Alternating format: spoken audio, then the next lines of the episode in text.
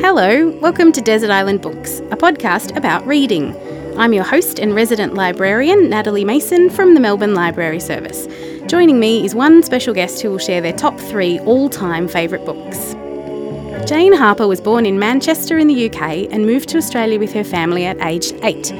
After completing a journalism qualification, she worked at newspapers in the UK and then back again in Australia, in Geelong and Melbourne. In 2014, Jane submitted a short story which was one of 12 chosen for the Big Issue's annual fiction edition. That inspired her to pursue creative writing more seriously, and that year she applied for an online writing course. She was accepted into the course with a submission for the book that would eventually become the best-selling novel, The Dry. Jane followed The Dry with 2017's Force of Nature, and both are bestsellers and brilliant, gripping reads that have kept me up way past my bedtime. Welcome to your desert island, Jane. Oh, thank you for having me. How's the weather? It's great. It's better here than it is outside, I think. Marvellous. Good. As long as you're comfortable, I put some deck chairs out for you to relax in, small little bookshelf over by the side. Can I ask you a question? Yes. I'd hope so, actually. I read on Twitter that you wrote parts of The Dry at City Library, and I was just wondering, was I working that day and did I shape the book at all? Oh, I think absolutely everybody in that library helped shape the book. Yeah, I used to work at the Herald Sun based in South Bank in Melbourne, and so sometimes like at lunchtime or after work I used to always love going to the City Library, and sometimes I get a bit of writing done while I was there. So it was great to kind of people watch, and you never know what you're going to pick up in those kind of situations. Yeah, in libraries in particular. How amazing to think that books are written and not just read in libraries. I love that idea so much. I think they're really inspiring. I think just being there among all the books that have, been published, I think it can be, a real motivating factor. Of course. I'd never thought of that way. I always think of it as a reader, but to think of it as a writer, it's a whole other mind-expanding kind of place to be in. Yeah. And inspiring too, you're right. Never thought about that. Oh, good grief. Shall we talk about reading? Yes. Is that your favourite thing to do? Yeah, absolutely. Jane, could you please reveal the title and author of Book One? Sure. So my first book that I've chosen is Gone Girl by Gillian Flynn, which was a huge global success. I'm sure a lot of listeners will have read it, but it's one that, ever since I read it, I still to this day think about it from time to time, and I absolutely loved it. It's one of those books that flips you as a reader because you think you know what's going on, but actually you have no idea. Absolutely. I think, and I still remember when I first read it. I was actually on a long haul flight. I was flying back to the UK to visit my family, and I had it in my bag, and it was when it had come out, but it was quite new, and I hadn't actually really heard a lot of the hype or conversation around it, so I came to it quite fresh. And I remember sort of starting it on this flight and just finishing it, start to finish, like you do on a plane sometimes, in one go, and it completely works on me. Everything, like the twists, the characters, the whole thing just sucked me in. And I remember afterwards, I hadn't at that stage even, The Dry was not even a twinkle in my eye, but I remember thinking, I would love to write a book that kept someone entertained for that long on a plane. That would be the book I would love to write. And I still, when I was writing The Dry, I actually did think back to that moment and think, how can I, what can I learn from that experience and try and put it into my own work. And how do you describe that feeling of being so immersed in something? Like it's like compels you to the end. How is it done? Yeah, I think for me, the things that really worked were the fact that, it was quite fast-paced. Mm-hmm. I think it had a lot of secrets right from the start. Right from the start, you're not sure who you can trust in the narrative. And I think, you've got to have that kind of plot that pulls people in. I mean, strong characters are great, but I think you've got to have that kind of what's happening and what's going to happen next element that really draws people through. And I think then to have, a twist, no spoilers, but a twist like this, like Gone Girl does, I think is for me the reason why it has been so hugely successful. So Gillian Flynn, the author, also wrote the screenplay for the film, and I went into that film watching it knowing the twist and knowing what was happening, and I knew what was going to happen before it was even, hinted at on screen. And I wonder sometimes obviously you must read the book first. That's a rule. Yeah, that's law, I think. That's law, yeah. Correct. Yes, that's law. Sorry, my mistake. It is law. But what's that feeling like going into a kind of adaptation of a book when you know all of the twists and turns? Yeah, I mean, I enjoyed the film. I thought it was a good, I thought it was a good adaptation actually to the book, and I thought it was faithful to it, and I thought it did bring out a lot of the, the elements that often get lost in when it goes from book to movie. Yeah. And I did still enjoy it, even knowing what was going to happen. I still did enjoy the film element, but I think, the books are always better, aren't they? Yes. It's just.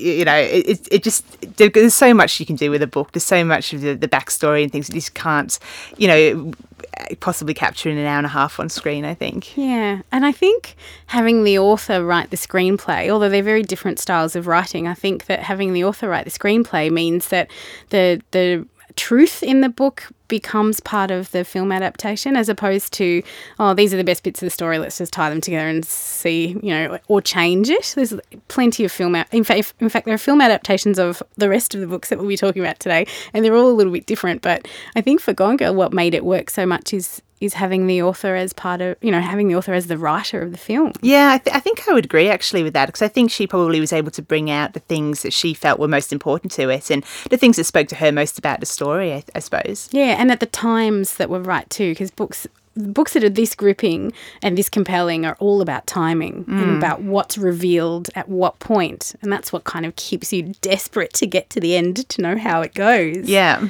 Yeah. Oh, brilliant choice. Absolutely brilliant choice. Well, a lot of, obviously, millions of readers agree with it. It's been such a huge success, and I'm not surprised. I think it's she's done a fantastic job with it. It's a book that sort of sticks to you, it really does, Yeah. Well, now I'm very curious, and we must discuss the next one. Could you please reveal the title and author of book 2?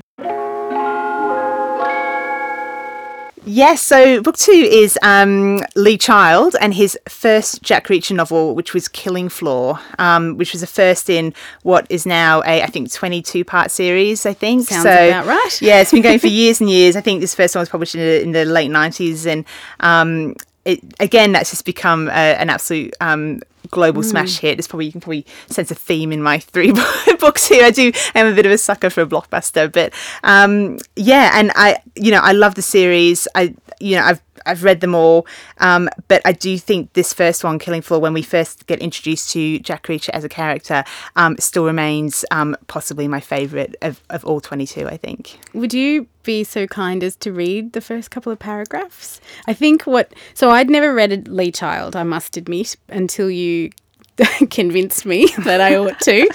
And, in due diligence, doing my research and preparation for our recording today, I wanted to get into as much of one novel as I could, and you recommended the first chapter. Just have a read of that, Natalie, and see how you go.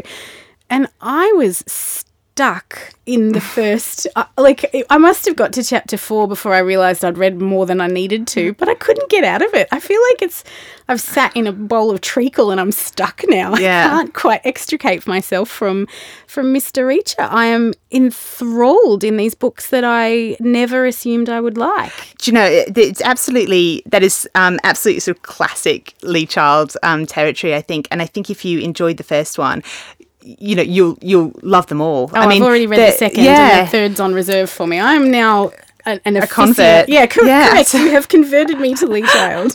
I think if you don't mind, I might read the final paragraph of the first chapter, because that is actually my favourite bit of the book. Yes, please.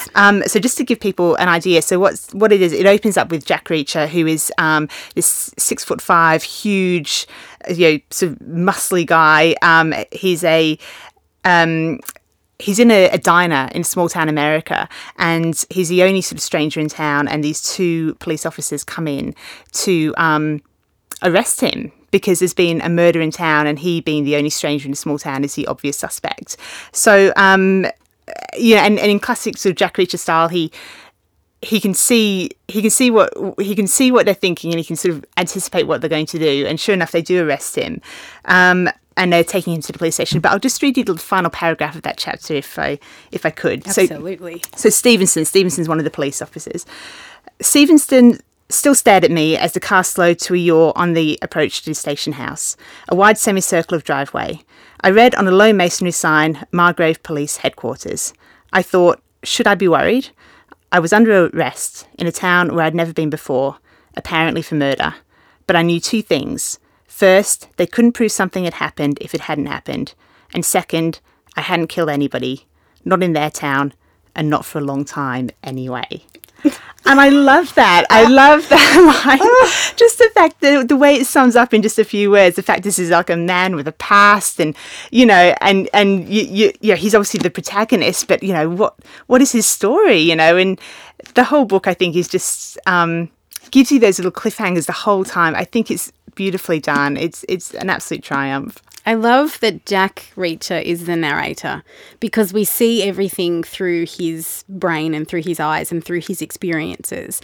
And so he assesses situations. There's something in that first chapter when the police are entering the diner and he gives a summary of all of their positions, all of the guns they have and what tactical errors they're making because the rifle ought to be in the doorway and then the person and that because that gun has this range. And the amount of data and information, which I kind of enjoy a lot as a librarian, like all of that information that I'd not know otherwise. I'm putting it all together myself and I'm thinking he's doing my job for me. He's analysing everything that's going on and laying it out and it's completely engaging. Yeah, absolutely. And I think this style of writing as well, it's deceptively simple. You know, It's very clear, very crisp, short sentences. You can visualise it immediately. There's no obvious sort of undertone.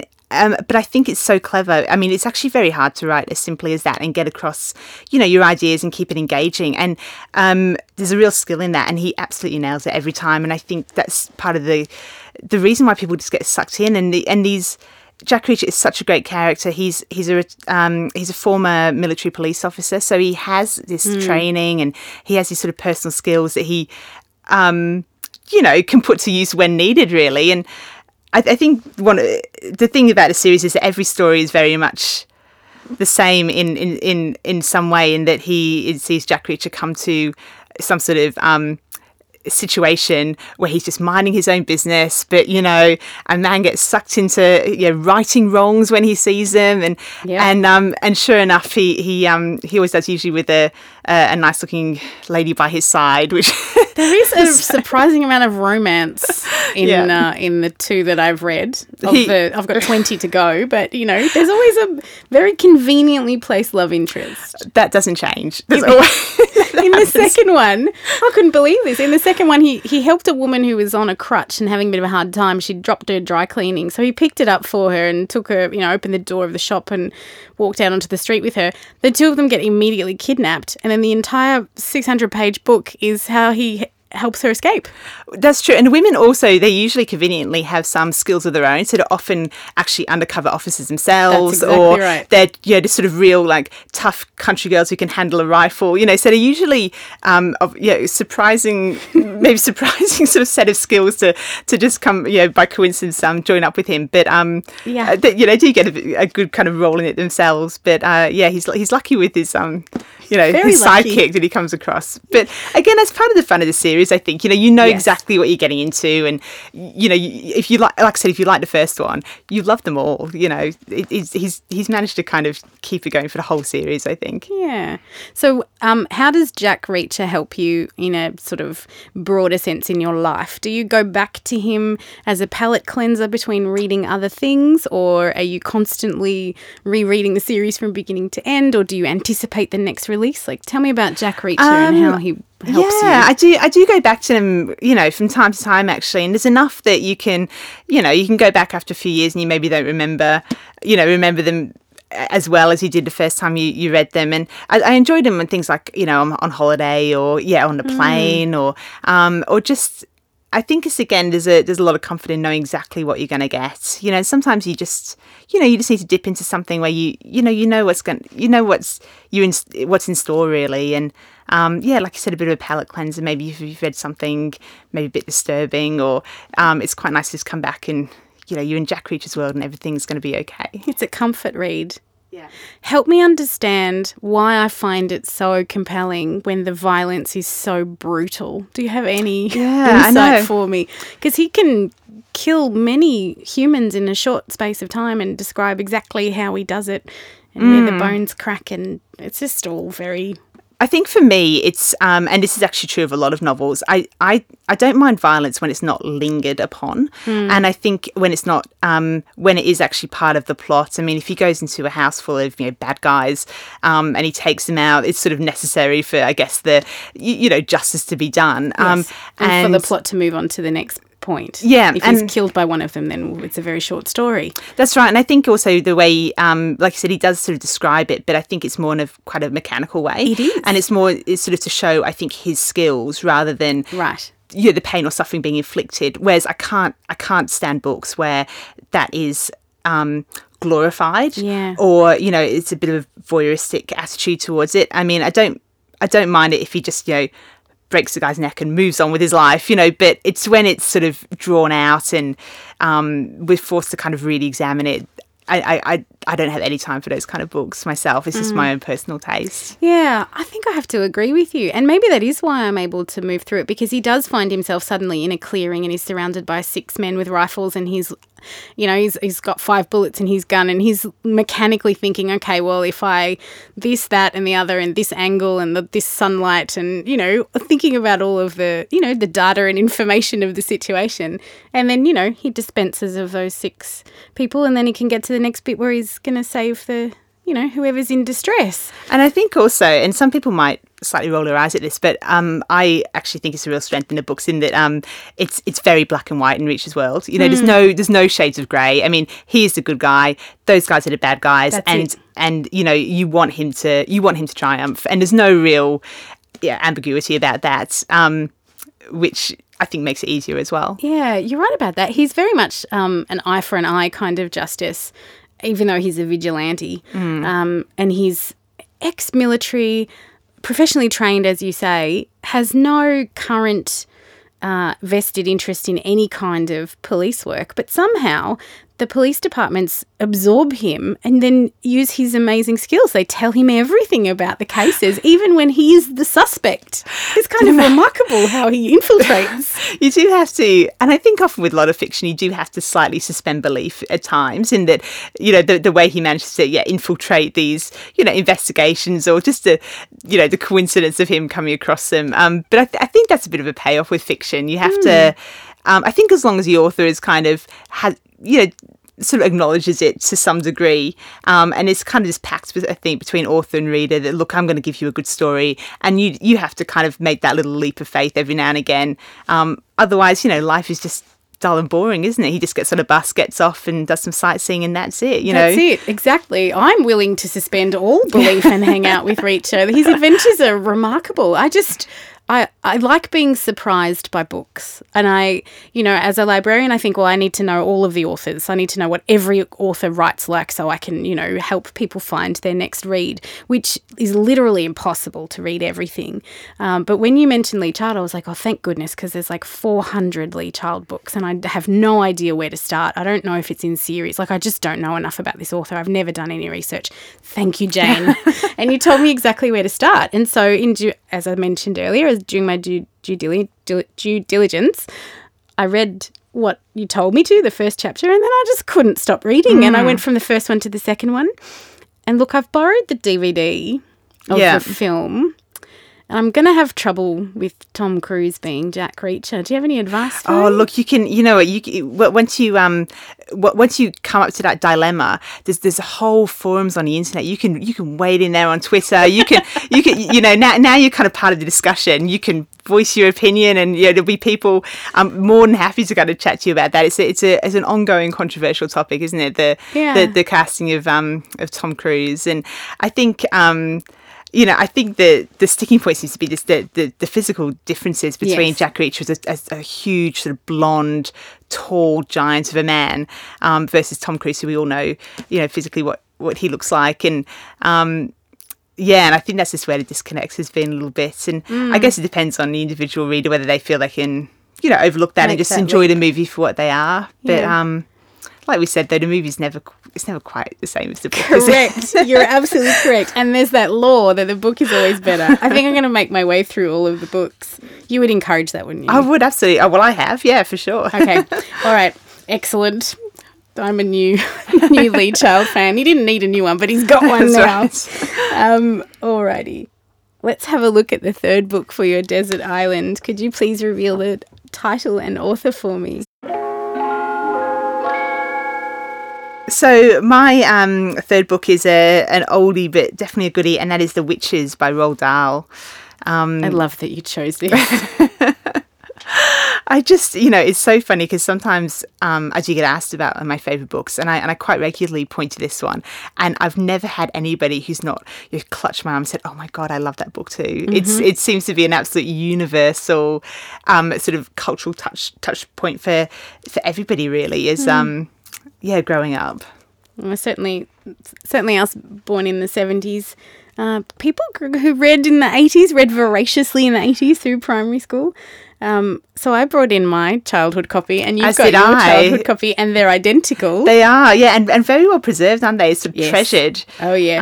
Mine was actually a birthday present when I was 7, I think, from what I can work out. And I have to say, though, it's a funny book for me because I remember getting it and reading it and it absolutely scaring me to death. Mm-hmm. I mean, it to the point where I actually, when I moved out of home, I actually left it at home for years. And then my mum was cleaning out, the house and kind of giving me boxes of stuff. And she sort of said, oh, here's your books. And I found a copy and it was almost like, oh gosh, I'm not sure if I'm ready to have this back in my house. It still had such creepy memories for me. Right, wow. Yeah, it really, I think 7 was actually too young, to be honest. I think it sort of scarred me a little bit, but probably in a good way. And that obviously still years later, I still remember it so well. Mm. It's another one of those truly creepy books where things happen that are completely off the wall. Mm. But you do, as with all Dahl novels and, as kids do really naturally, you jump into magic realism without a problem. As soon as you're immersed into a Roald Dahl world, he sets it up for you from the very beginning. And I think that was possibly what was scariest about it, the fact that it seems so believable, this sort of idea that there is women who pass themselves off as, normal everyday women and yet they've got these sort of they're so dangerous and these signs you're looking out for. And the thing that struck me, years later, and I think a lot of people remember this bit, is the bit where the grandmother is telling the little boy the story about, encounters she's heard of with witches. And there's a little girl who was in her village who got turned into an oil painting. That's right. And, she and every year she got older, feeding the chickens in the oil painting and moving around. I never saw her move, but her little oil painting image would. And that's, I'm sitting here now sort of getting kind of chills because it's so creepy. It's just awful. It truly is, isn't it? Being frozen, but not in time, but in place. And even things like, I reread it before we met, and I was actually struck still as an adult by how dark it is. Mm. It's very, he absolutely pulls no punches. It's, I don't know if there's children. I'd be interested to know actually if children's books are still as dark as that now, or if now it would be a little bit more, sugar-coated. Yeah, I don't know. I'm often told that David Walliams writes like Roald Dahl in terms of a reader-like for a similar age, that kind of 8, 9, 10-year-olds. But I don't know if he has that kind of dark fantasy at the heart of his books the same way that Dahl does. Even in something that's much lighter like Charlie and the Great Glass Elevator, there's still a heart of darkness at the centre of that book. Even the BFG, who's a big friendly giant, there's still lots of terrifying things that go on in that book. But this book, essentially all women are potentially dangerous to children. Yeah.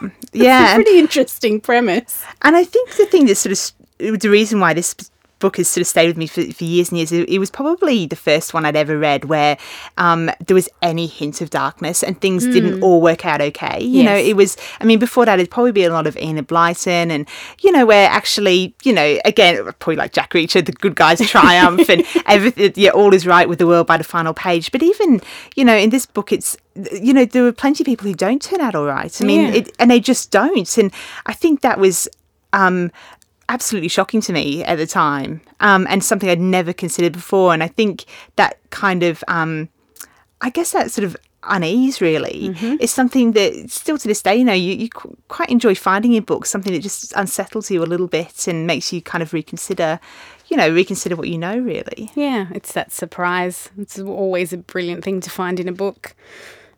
Speaking of film adaptations, which we were much earlier, that's a good segue. In 1990, they adapted it into a film, and I say they in inverted commas. Nicholas Roeg was the director. The film adaptation starred Angelica Huston and Rowan Atkinson, and Dahl himself reviewed the film and said it was utterly appalling. Oh. And then he died the same year. So I was just wondering if you thought there was any coincidence. Oh, gosh.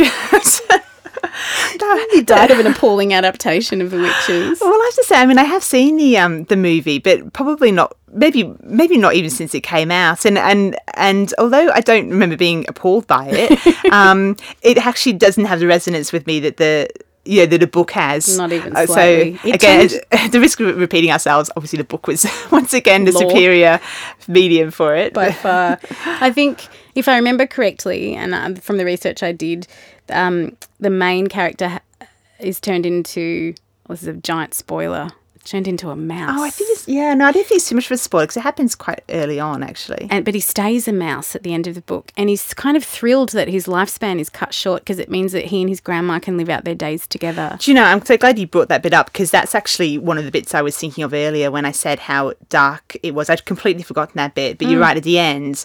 And, again, I'm sorry for the spoiler, but I don't think it really spoiled it that much, but he and his grandmother are discussing his situation, and she says, I think, you know, probably you're, you know, I'm so sorry, but I think your lifetime will only be 8 or 9 years. And he's absolutely fine with that because he thinks his grandmother's probably only got 8 or 9 years and they can live out their days together.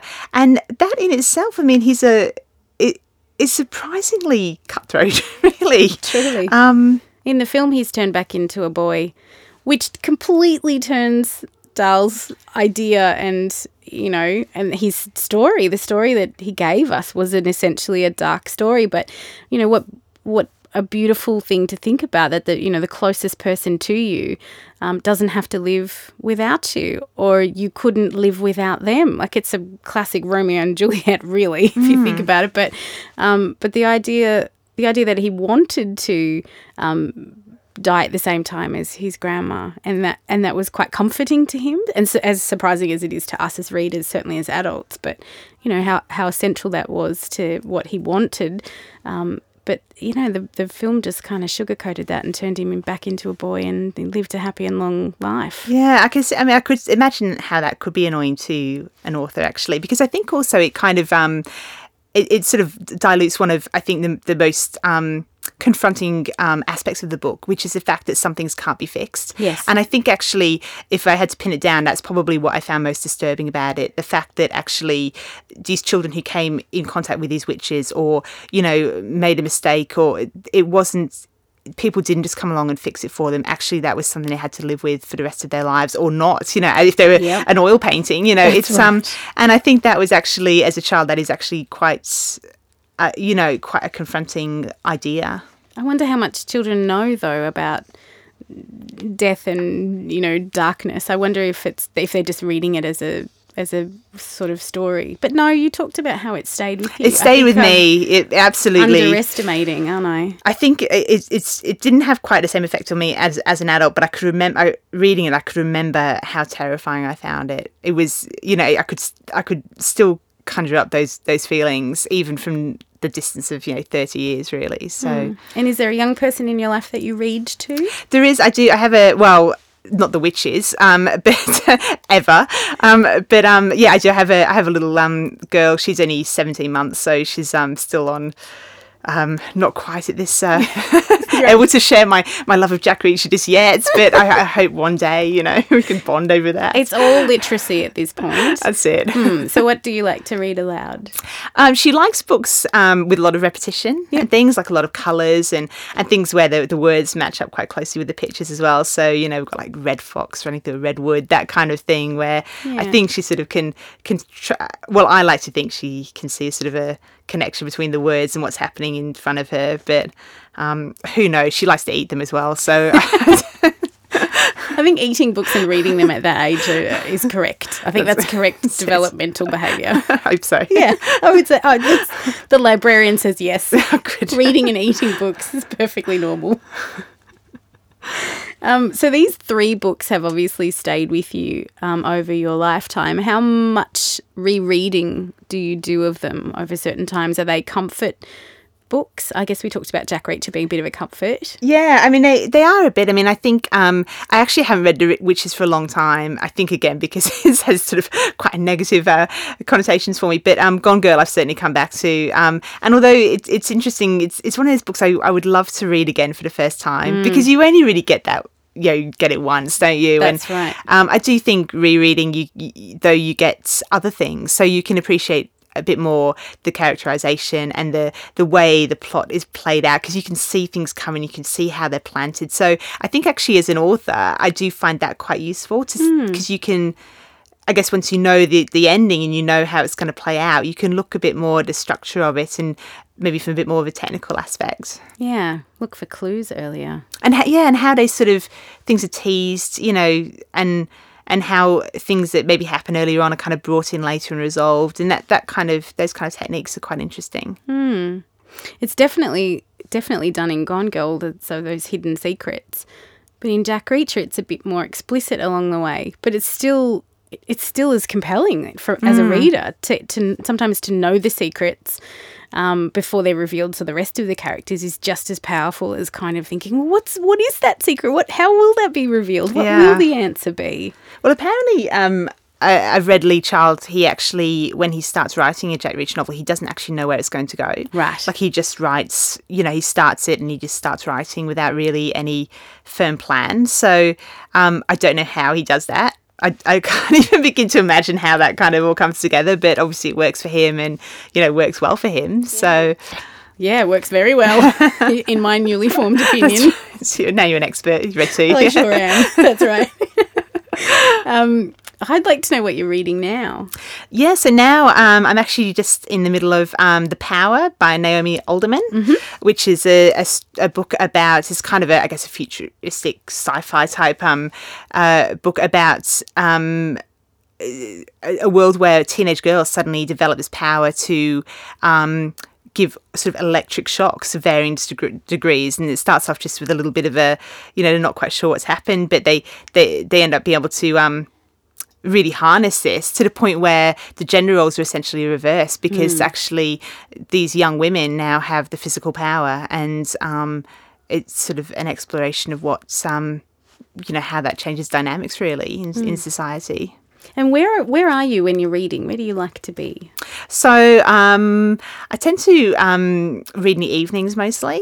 Like I try and I like to read before bed. I find it sort of a bit relaxing to, you know, it's a good way to kind of, you know, put your phone away and turn the TV off and just wind down. And yeah, and I do find it quite a relaxing activity as well. Like I don't really, you know, it is just a good way for me to sort of, I guess, you know, take my mind off also what I've been doing that day. It takes you, like reading always does, it takes you into another place, doesn't it? Someone else does the thinking for you and you can just go along for the ride. Yeah, it's thoroughly entertaining. Do you have a few books on the go at once, and do you dip between them, or are you just one at a time? It's funny. I actually, before I had my little one, I did used to have quite a few on the go. And that was sort of more my kind of style of reading. Like I'd kind of dip in and out. It depends what I felt like really. And I could keep a few going at the time. Now I find I have like so much less time to read now. I do tend to kind of just go for one at a time really. Yeah. But I think, yeah, my natural sort of leaning is more towards kind of having a few and yeah, see what you feel like at any given time as well. Yeah. And do you stay up way past your bedtime to finish books?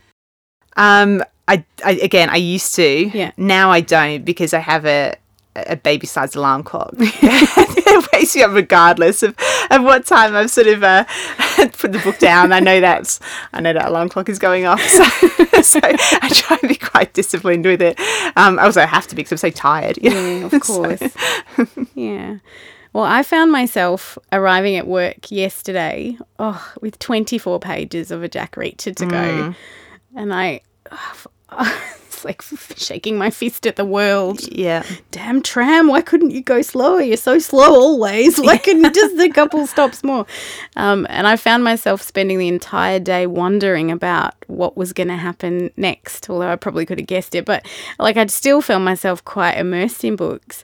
How do you find having to put a book down because it's bedtime or because there's an interruption of some kind and you're kind of stuck in that world? Do you find yourself imagining and daydreaming and about what's going to happen? Absolutely. And I actually used to read on a tram a lot as well. When I used to commute in and out of the city, that was like a really great sort of reading opportunity I found. And got through a lot of books that way actually. But yeah, I think there's something. It's interesting, isn't it, when you're sort of forced to stop not too far from the end, because on one hand, like I love it when you're kind of in the moment, you can just kind of power through and get through to the end. But then there's something also quite, I don't know, sort of quite nice about sort of savouring it for just a little bit longer, because, you know, once you get to the end, it's done, isn't it? Whereas you just kind of delay that a little bit and think about it and try and work out what you think is going to happen. And but I'm glad you feel that way about the Jack Reacher. Like I think he's a real master of that, like keeping, you know, just that one page more kind of feeling. Yeah. And I think that's something, like, certainly when I'm writing, I try and sort of consciously think, like, how can you sort of leave it so people think, oh, I'll just read one chapter more, just a little bit more before I turn the light out. Well, I thought Force of Nature was brilliant in that way with the shifting of the timelines. That's what had me utterly gripped and having to read the next chapter, because I was getting closer. Every time I read it, I felt like I'm getting closer, just one more.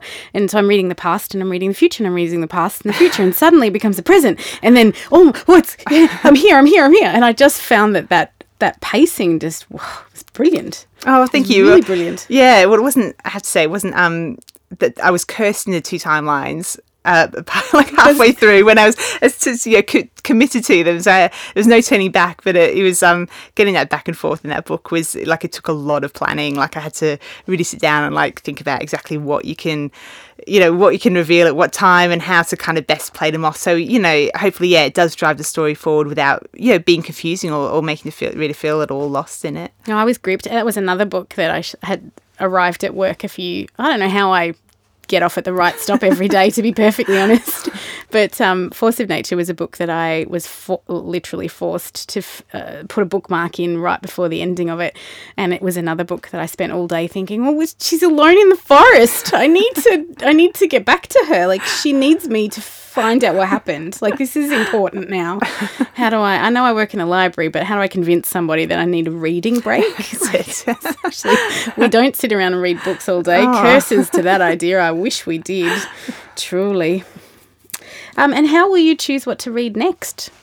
Well, I actually, and I'm not just saying this because I'm here on the library podcast, but I do actually take a lot of guidance from the libraries. Like, I quite like I think the hot pick section is a great starting point. And and I think, you know, really has a really good selection of kind of like the best new stuff in there. And so I do tend to kind of browse that section quite a lot. And sometimes.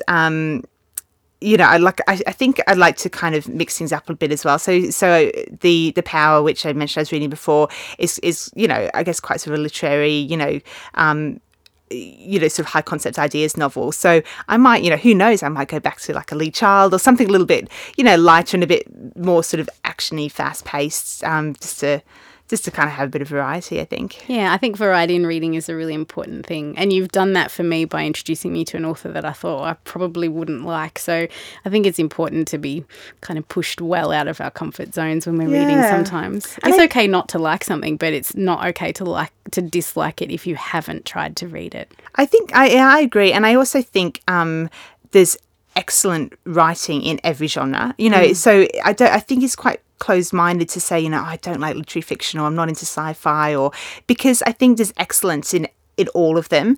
And I think, you know, a lot of things people respond to can be found across the range. So, you know, it's about the characters and their development and their relationships and the challenges they come across. And I think to deny yourself a whole, you know, kind of range of books just because you feel like you maybe tried them but haven't quite, you know, got into them, I think you know, it is good to kind of read outside of your comfort zone and, you know, you never know what you're going to discover. Yeah. Is there anything else that you want to recommend to me? Because I will read anything you tell me now. Oh, look, you might have already read this one. I think almost, it's only been out a few weeks, but The Woman in the Window by A.J. Finn. Have you read that one? Not yet, no. Okay, so that's like just sort of brand new. It came out maybe 2 or 3 weeks ago. Yeah. And it's a psychological thriller about a woman who is housebound for various reasons and sees something through her window that she believes has happened to her neighbour, and it's very Rear Window, it's very sort of Hitchcock in its kind of style, and the author does sort of draw on that a lot, like he sort of, you know, pays tribute to that in a lot of ways, but it's an absolute page turner. You'll be missing a stop on a tram for it, so you'll race through it. So yeah, The Woman in the Window by A.J. Finn. That's my kind of current kind of new read recommendation. Excellent. Thank you, Jane. Thank you so much. Thank you for letting me join you on your desert island. Oh, thank you for inviting me and discussing these great books with me. Oh, my pleasure. We should do this again.